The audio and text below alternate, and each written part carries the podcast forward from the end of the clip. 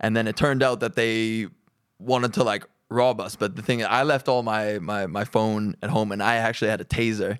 Um, so I actually, yeah. So I you tase him? Yeah. So I actually, I basically attacked this guy as he started robbing my my friend. I got her bag back. What's up, guys, and welcome to the Wide Awake podcast. My name is Joshua Rubin, and I'm your host for today. Today, I have a very interesting guest. He is a fellow white privileged Jew living in a South African township. It sounds a bit mean, but he told me to say that.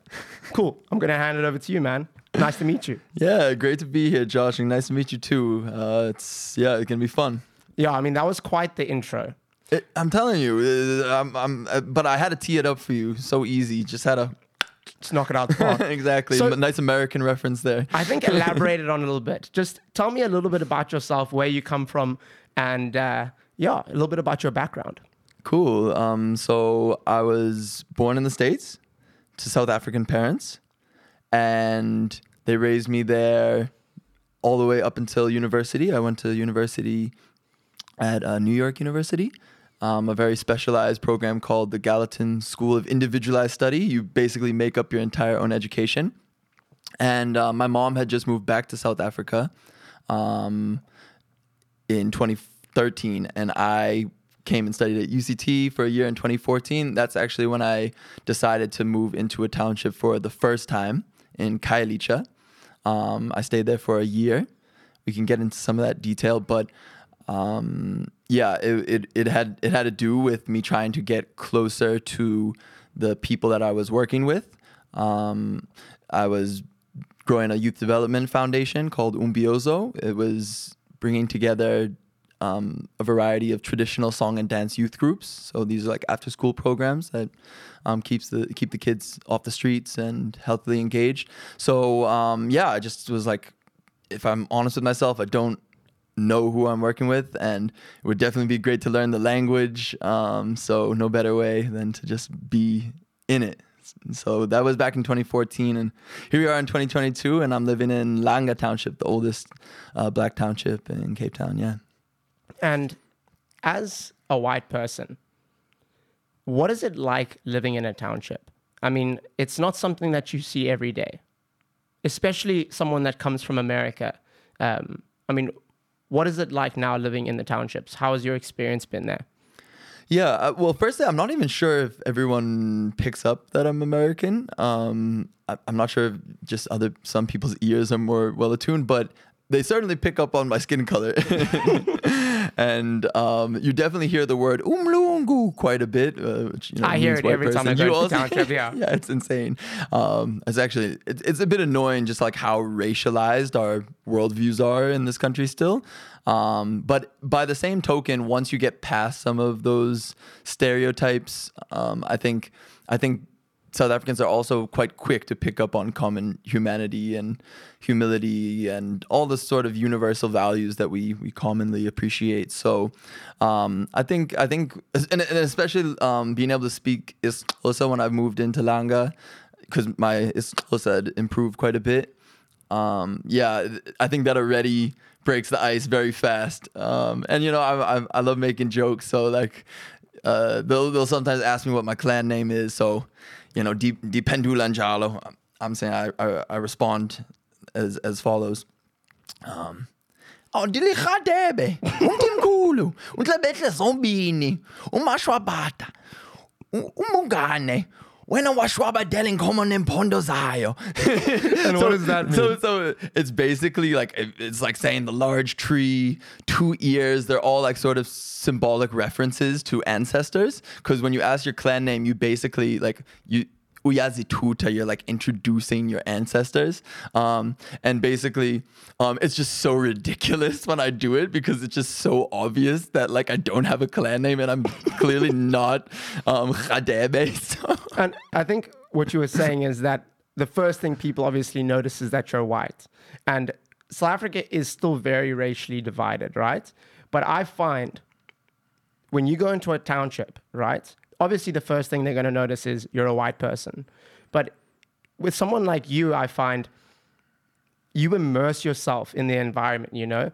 And I think very quickly the fact that you're white disappears, especially when you know the local languages. Because I think that is a big um, dividing factor between most white South Africans and black South Africans is that we speak different languages, but I think a lot of white people, especially uh, me as well, you know, I've in school I try to learn other languages. I was never, I could never grasp it, and I think we take for granted that a lot of people in the townships, when they speak to us, they're not speaking in their own language, and I think they, a lot of people really appreciate it when you come into their environment and you speak in their language. Yeah, no, hundred percent, and it's it's it's just so apparent, you know. If you even if you do what is the most basic, you know, is also like, "Hello, how are you? I'm fine, thanks." Like you, you, I mean, anyone who does that, especially say in like a town environment, you know, th- it brings a huge smile and delight to people. Now you can just imagine if you start to string some sentences together, they're like, "Aibo," they're like, "Ooh, "Kumani who are you?" Like you know. That's it. You don't necessarily need to learn an entire language, but just my cousin was was trying to teach me Xhosa, um, and I could I could never grasp it. And uh, the the fact is, you don't need to learn the whole language, but just showing the fact that you're interested in learning and that you're trying often goes a long way. Yeah, exactly, exactly. Yeah, I think I think it has largely been about the lack of effort that's been made on the part of white society that um, is like so um, disparaging to to black society and brown society. Um, obviously, that's those are broad generalized generalized categories at this uh, this day and, uh, and age where there's so many immigrants and things like that. But um, yeah, it's it's it's just that always black and brown people have always had to make much more of an effort, even in the post-apartheid era. Like you know, they have to always do our mannerisms. Um, speak English, et cetera, et cetera. And there's always that power relation there too. You know, people are often coming into town, they're coming as workers, you know, and they're reporting to bosses. And um, you have a paycheck that's like on the line when it comes to your conduct and what you say and voicing your your opinions and things like that. So I think when you come in a, you know, when when someone like myself comes into a township and then there's nothing to gain or lose in our interactions. It's just like you know It's much more just pure. yeah it's, it's, quite, it's, it's quite pure. Um, obviously i do i do work in the townships. That's been a big part of my reason that um, i moved to langa. Um, and so th- i mean th- that can get a bit complicated because like i do blur the lines of work and, and friendship and yeah. But at the end of the day i think if you're like a principled person values centered then it, it, it works fine yeah. Can you take me step by step um, the decisions and the things you had to do? Um, I mean, was it an impulsive decision to move into a township the first time, or was it something that you thought about and there was like a lot of things you had to do before you could actually do it? Um, the first time I'd come freshly off a social entrepreneurship semester, a ter- or a term, as we say in uh, South Africa, and um, yeah, one of, one of the points of emphasis was on human-centered design. So th- there's like this whole design thinking that you can bring to solving social problems. It's called human-centered design, um, or HCD for short. And so I think when I came back, I was like asking myself, really, have I done my research in terms of what what, what really are the blockage points for, in, in this case, as a youth development organization, a child to move from a point of um, uh, few opportunities, many structural challenges such as you know poverty and poor service provision, um, to then moving into a successful um, adulthood where they get education or employment. Um, so yeah, I, I realized I could not answer those questions very well, and uh, yeah, so so I pretty much I didn't go through it in any sort of scientific way. I was just like, I just need to live in the environment and I'll get a better understanding. But then now, um, you know, in 2020, well, it was 2021 when I moved in March 2021. Um, it was more impulsive. However, I had been interested to live in Langa almost a year and a half prior to that and was like looking into places to to move and stuff. Um, it's just that the pandemic offered a good opportunity. It was actually so quiet and so boring in the suburbs um, where I was, you know, staying at my my grandfather's or my late grandfather's home, um, and uh, yeah, I was like, I'm trying. I want to make content.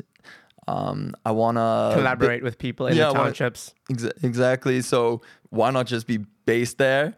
And I'll definitely have a much more rewarding lifestyle just living in the townships. Um, and I'll continue to learn isiXhosa and so much more. And this is a serious question. Yeah. Yeah. Okay. Because I can only imagine as a Jewish white guy, same as me, what would your parents, what was your parents' reaction when you said, I'm moving into the townships? So my um the fir- the first time in 2014, there was definitely a lot of worry and hesitation, um, or doubtfulness. Um, eventually, I mean, I was just telling my mom, "Well, you don't have a say in it. I'm an adult, and I'm I'm I'm moving whether you like it or do what I not. Pretty much, pretty pretty much, yeah." And um, but she she was like, "Let's just make sure we've done our research properly and everything." and um, so she she had she had me go with her to this like NGO, and she was gonna ask these women um, whether they think it's it's safe for me to do it. And eventually, like she's kind of beating around the bush, and at some point, when she, she's like, "Okay, just tell me, like, is he gonna die?" and they just started laughing. They're like, "No, he's not gonna die. Are you kidding me?" Um, so that was enough reassurance for her. Um, and then this time around, you know, it's even got into a like the conversation. I actually recorded it. I'll probably release it on my channel. It's at some point, but um, uh, it was just a couple critical questions of how are we, how are you, what's, how are you gonna keep your stuff safe? Um, how are you gonna keep yourself safe? Like, just they're just asking like practically, like, what have you thought through the details? Like, and as you're looking for places to live, just bear in mind these things. And that was like it was just a very supportive kind of conversation, which I thought was beautiful. It's amazing. Yeah. Yeah. Um, Um, and then and then um, I actually lost my train of thought. Oh, over to you. and uh, in terms of where you're staying now, so now you're living in Langa, who did you move in with? um, so I I put I posted on one of the Facebook groups, um, the, like one of the largest ones for Langa. Said I'm looking for a place to rent, um, and someone who had actually uh, checked out the apartment of like a year and a half prior when I said I was first interested to move into Langa. Um, he actually um, reached out reached out to me. He, he's like, "Hey man, long time. Uh, I see you're looking to move into Langa again. Uh, I think you should definitely reach out to these guys, Yoli and Sabu. Um, they're building something really cool." He was being a little vague because I think they were like they'd only just recently launched this um, this hostel, like the youth hostel kind of thing. Um, it's now transformed into a hybrid, like youth hostel, uh, co uh, co co living space. Um, so you can do month to month rentals there, and you, there's also rooms available for overnight bookings. So that's where I stay now. It's called Zone 17 Co Living. Um, they're just working on the website, and uh, otherwise you can check out the their Instagram. You'll get a get a sense of what it's about. And um, yeah, so I literally moved in like one week after I met these guys. I was like, this is a perfect fit. You guys are also trying to like promote integration in townships, and um, yeah, this will just work perfectly because I run a tour operator. Um, you have an accommodation. These two can very much dovetail. And uh, the people that you're you're kind of working with in the townships, uh, are they also? I'm sure as like a content creator and someone that's trying to do the work you're doing through storytelling um, and video production. Um, I'm sure you meet a lot of other people in the townships that have very similar passions. Um, and I, I found that quite a lot in the townships where I've met people and they love videography, they love photography, but they don't necessarily have the equipment. Uh, have you been able to collaborate with any other artists, photographers, videographers, musicians while being in the townships? Um, not too much as yet because this has been sort of a getting set up kind of year. Um, I did a, a lot of like videotaping my experiences because I want I wanted to do like a, a vlog that just showed uh, how possible it is to live in these environments um, and actually and thrive in these environments. And um, so it was it was posed, it was pointed at me qu- uh, quite a bit. But then as different events were happening, I would sort of like volunteer. The thing is also you don't want to necessarily lend your own equipment out because that's expensive, and you know that's like I don't have like an infinite supply. When you're working on a, on a budget, your equipment is gold. Yeah, exactly. So, um, but uh, there are other filmmakers that I've networked with, and I have this like WhatsApp group chat. It's just like basically called Friends of Jason and Langa, um, and it's been cool because people have actually been sharing opportunities with each other. Um, a lot of the different friends have known each other. Like there's quite a, a lot of overlapping circles, as is the case often in Langa because it's just such a small township. Um, but basically yeah i made sure to definitely get some like filmmakers in the mix. So there's like within that group chat there are there are musicians there are filmmakers there are activists there are entrepreneurs chefs. I mean it, it's it's insane um, the amount of talent that's in in that group. Uh, so that's like wh- when you come and book an experience um, with my company side by side experiences you get to like plug into that community and meet these people hear their stories. So yeah the content thing's pretty new. Um, i've been doing the tour operator since mid 2018 introducing guests to various community leaders and awesome people um, of the township. And then yeah this youtube thing was trying to bring it online and i'm more and more getting into trying to have conversations, tough conversations on, you know, privilege and power, conversations on, um, you know, political change, you know, and I'm I just uh, want to moderate some of those discussions. So I'm still um, getting my my studio like ready for like a proper launch where I'm getting guests in regularly, um, and I, I do want to still have more conversations outside of the studio in natural environments and shorter shorter clips. Um, but I'm still sort of in just like an experimental um, phase.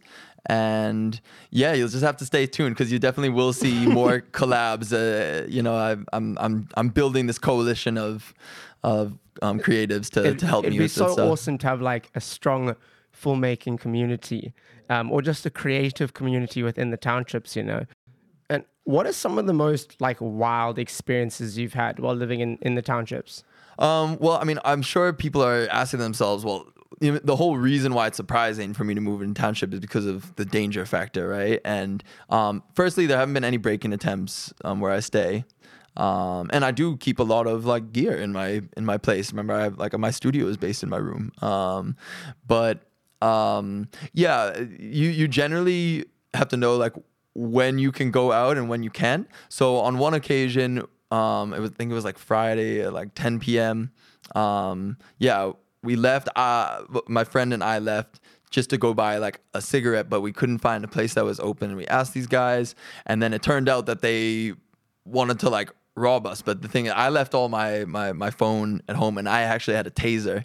Um, so I actually, yeah. So I you tase him? Yeah. So I actually, I basically attacked this guy as he started robbing my my friend. I got her bag back, um, but he'd already taken the phone out. So not, luckily, like nothing had happened.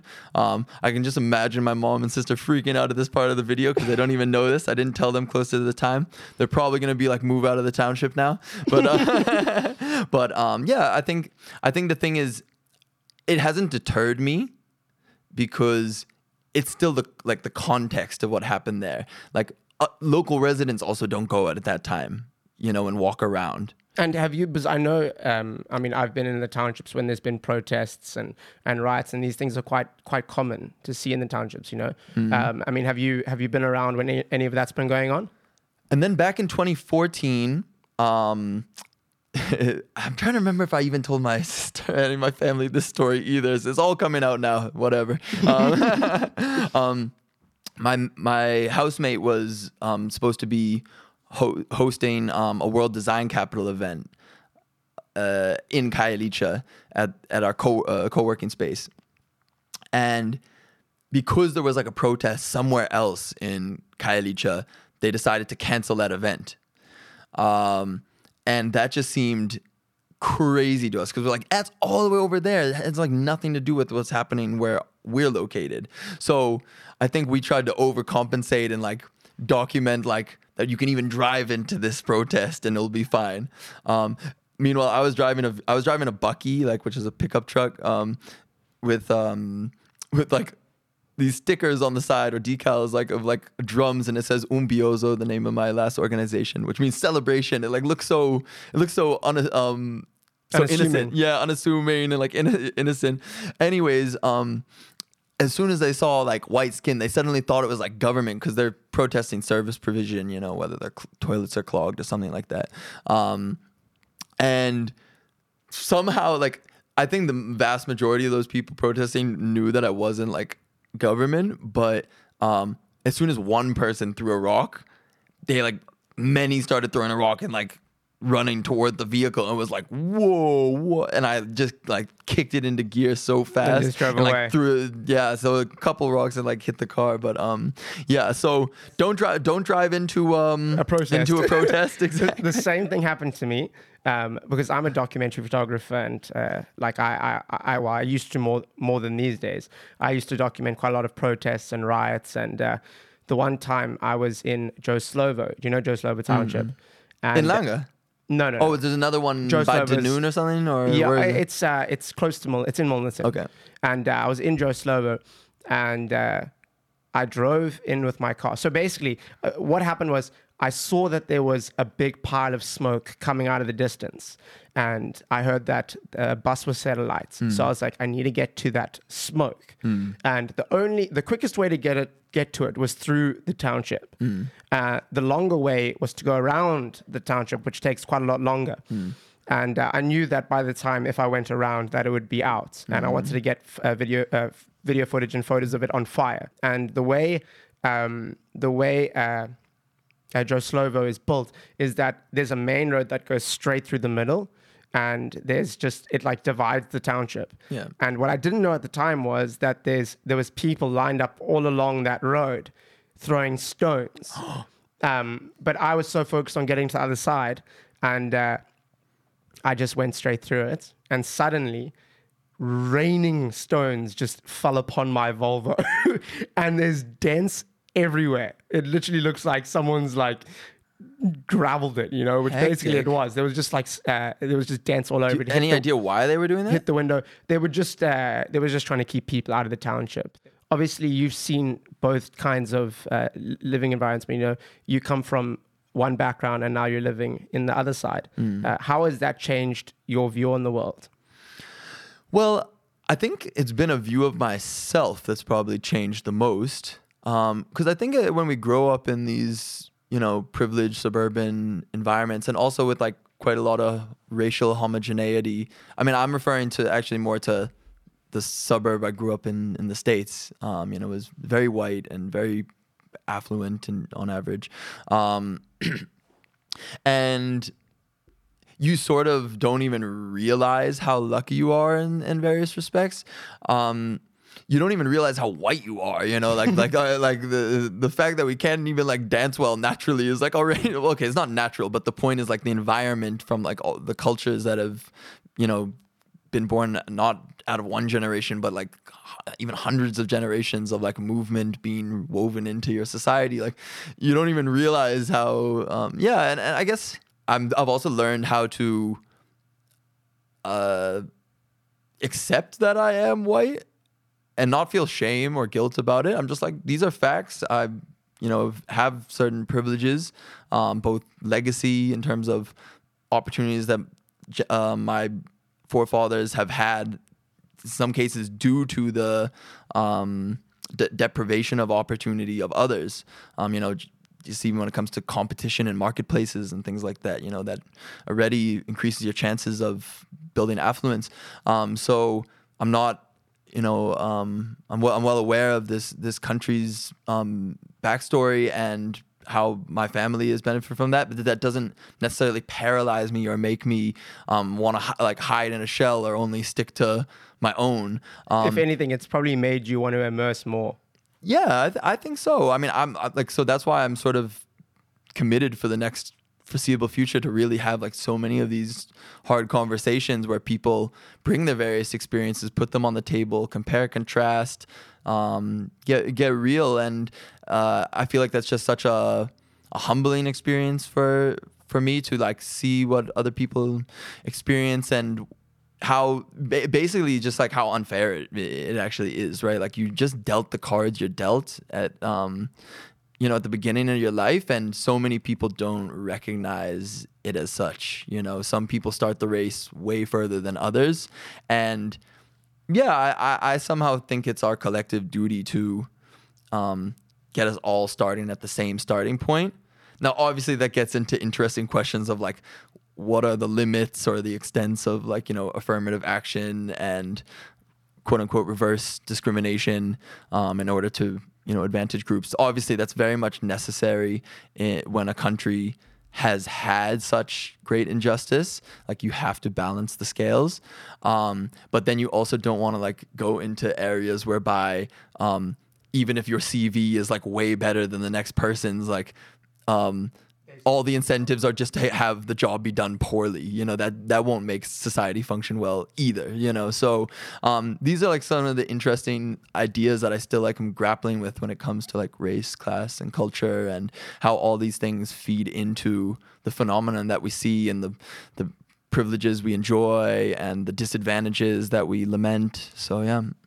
How has your view on connection changed? I, like I said, I stay in a flat in Greenpoint, and I met my neighbors for the first time like months after moving in. And I always wanted to meet them because I knew they were young people and I just never saw them. And when I did, it was like everyone is so quick to just run inside and, and be in their own space. Mm, mm, mm. How has that changed for you since moving from a, a more privileged area into the township? Like, how has your view on connection changed? Yeah, I mean, my view on connection. Well, firstly, my experience on connection. uh, Experience, like, like, yeah. like, uh, firstly, yeah. I mean, especially in the pandemic, um, and even now, where it has takes on a more pre-pandemic feeling, um, it is that what you described, and I also really didn't like that. I do think it is still up to you to just like we we all sort of recognize where um do it's like this double think that's sort of happening uh, and all you have to do is just be like ah no fuck it. I'm gonna just go and introduce myself. I'm gonna go knock on the door. And i've like done that actually before and like in in Fresnaye. But by and large it feeling like ah what's it for? I, what are we gonna talk about? Uh you know um the fact that you have to make the conscious effort to go today i'm going to go speak to my neighbors Yeah. where it should really be just such a natural thing. Yeah, yeah. And so in the townships, I mean, it it it, it also has to do with class, you know, and and the levels of poverty, right? So it would be different if these people had homes with garages and washing machines and everything that you could conceivably want within your contained unit. But that's not the reality um, on the ground. So people are outside doing their things and then they chat. And and besides that, I mean, some especially in Langa, which is historic, it's it's got several generations. So some of your neighbors, you know, you if you're let's say 60 or 70 years old now, you've been growing up with some of them uh, since you were a child, you know, and that's that's incredibly meaningful and naturally it becomes this web of connection. So I think also just the rate at which people move from different areas is also a, a big factor when it comes to that. Um, but I mean, from a from a first hand experience, it's lovely, man. I mean, I love the fact that I can go out outside and get interaction anytime I want. You know, there's always people standing outside, chatting, playing board games, um, or cards. Um, others, you know, at a, a shebeen having a drink. You can you can literally go outside like and within a very like small radius find interaction to be it, like whether that's a grandmother, whether it's um, a little child, whether I mean okay, there's a shadow side to some of that stuff, right? Like the fact that the kids are on the streets like is a problem. Like they should be engaged in like healthy activities where there's positive role modeling happening for them and supervision. So, and same thing for some of those like Amapara, the street the street thugs, you know, like they're probably spending more time on the street doing things that are not productive for their their futures um, than they should be, you know. Um, but I'm, I'm not I'm not gonna judge. That's just like the nature of how things have shaped up and how people are dealing with their circumstances, which I can never understand, you know, from a third um, person standpoint. And just to end off, in terms of your your stay in Langa, how long do you think you'll be living in the townships? Do you think you'll stay there indefinitely? And do you ever see yourself uh, living somewhere else? Yeah, so for the foreseeable future, I'm gonna be in Langa. Yeah, that's I'm loving it that much. Um, But I'm honestly I'm so passionate about South Africa and about um, like Langa in particular, the townships at large. But like I love Langa so much, it's like insane. Amazing, man. Well, thank you so much for coming down to the studio today. It's been absolutely awesome getting to know you and uh, chatting about the stuff you do. Very, very amazing stuff. Thank you, brother. Appreciate it. Thanks again. Shout out to all you guys. like, subscribe, smash that subscribe button. Yes, actually, that's a good point. Definitely like the video. I swear, no one likes videos anymore. Yeah, what's up with you guys? What's up? Did you like it? Then like, like- it. okay, amazing. Well, thanks for watching, guys. I hope you enjoyed this episode of the Wide Awake podcast, and I'll see you next week. Cheers.